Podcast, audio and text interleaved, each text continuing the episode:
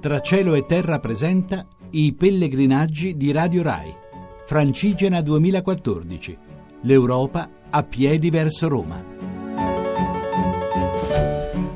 Un saluto da Sergio Valsania e da Barbara Urizzi. che quest'oggi, in questo momento, non ha ancora finito la sua tappa, ma è giunta alle porte di Lucca. Beh, direi che sono all'incirca a 4 km. Ecco, non ho terminato, però eh, pian pianino ci, sto, ci, ci, stiamo arrivando, perché insomma potremmo ancora terminare questo percorso. Però siamo a buon punto, perché oggi avevamo una tappa abbastanza lunga, quasi 32 km, eh, partendo da Pietrasanta e noi siamo arrivati a San Macario in Piano per cui insomma direi che eh, era quasi fatta. E questa è stata una tappa veramente densa di incontri, avventure, sventure, direi insomma che è stata quella come dire più densa anche di cose da raccontare e eh, come dire sono passate eh, tante ore, speriamo di ricordarci tutto perché come Eh, dire... che sono- cosa vi è successo? Allora, siamo partiti innanzitutto da Pietrasanta, è bellissima eh, località, qualcuno dice che ci sono più gallerie che bar e in effetti è vero,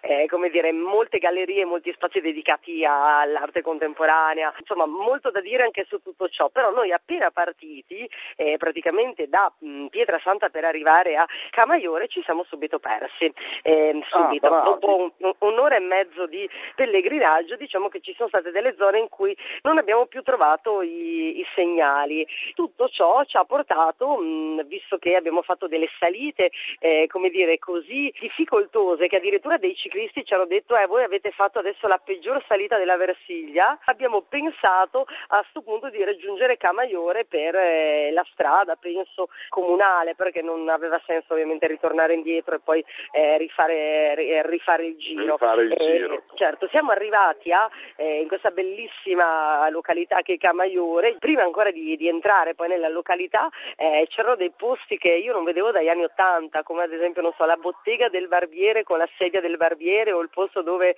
eh, addirittura riparano le biciclette, pieno di camere d'aria, eh, come dire attrezzi strani, insomma, per cui aveva il suo fascino. Comunque siamo entrati a Camaiore e, e abbiamo visto che c'erano come dire diverse persone che così tra virgolette lavoravano un po' per noi, cioè per la via francigena, perlomeno in quel momento. Allora abbiamo incontrato una ragazza, del, ehm, una ragazza che probabilmente lavorava per eh, la provincia di, di Lucca prima di entrare a, o di passare eh, Monte, eh, Montenagno e che stava proprio facendo, mettendo come dire per terra eh, sulla strada i simboletti del pellegrino, eh, quelli bianchi. Ah, quindi si delle- erano accorti che c'era il rischio di perdersi e stavano rimediando in velocità. E non lo so se rimediavano in velocità, però stavano facendo un bel lavoro, lo stavano proprio disegnando eh, il simbolo proprio con il pellegrino che ha la eh, bisaccia, che ha il bastone, eh, per cui abbiamo proprio visto come venivano, venivano fatti, cioè il, mm,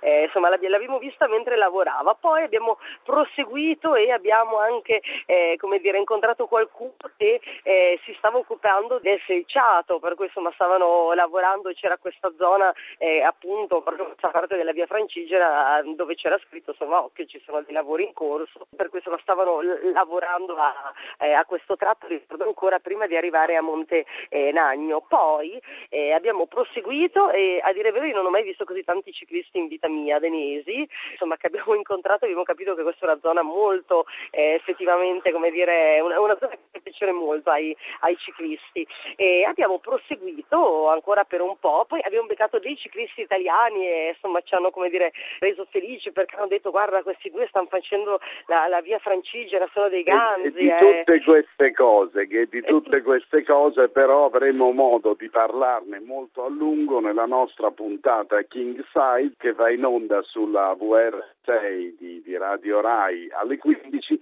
e che comunque è sempre scaricabile sul sito della VR6 in podcast. E tutto questo è, possibile perché Massimo Quaglio ci aiuta da Roma e perché Edoardo Melchiorri ci segue passo passo nel nostro pellegrinare.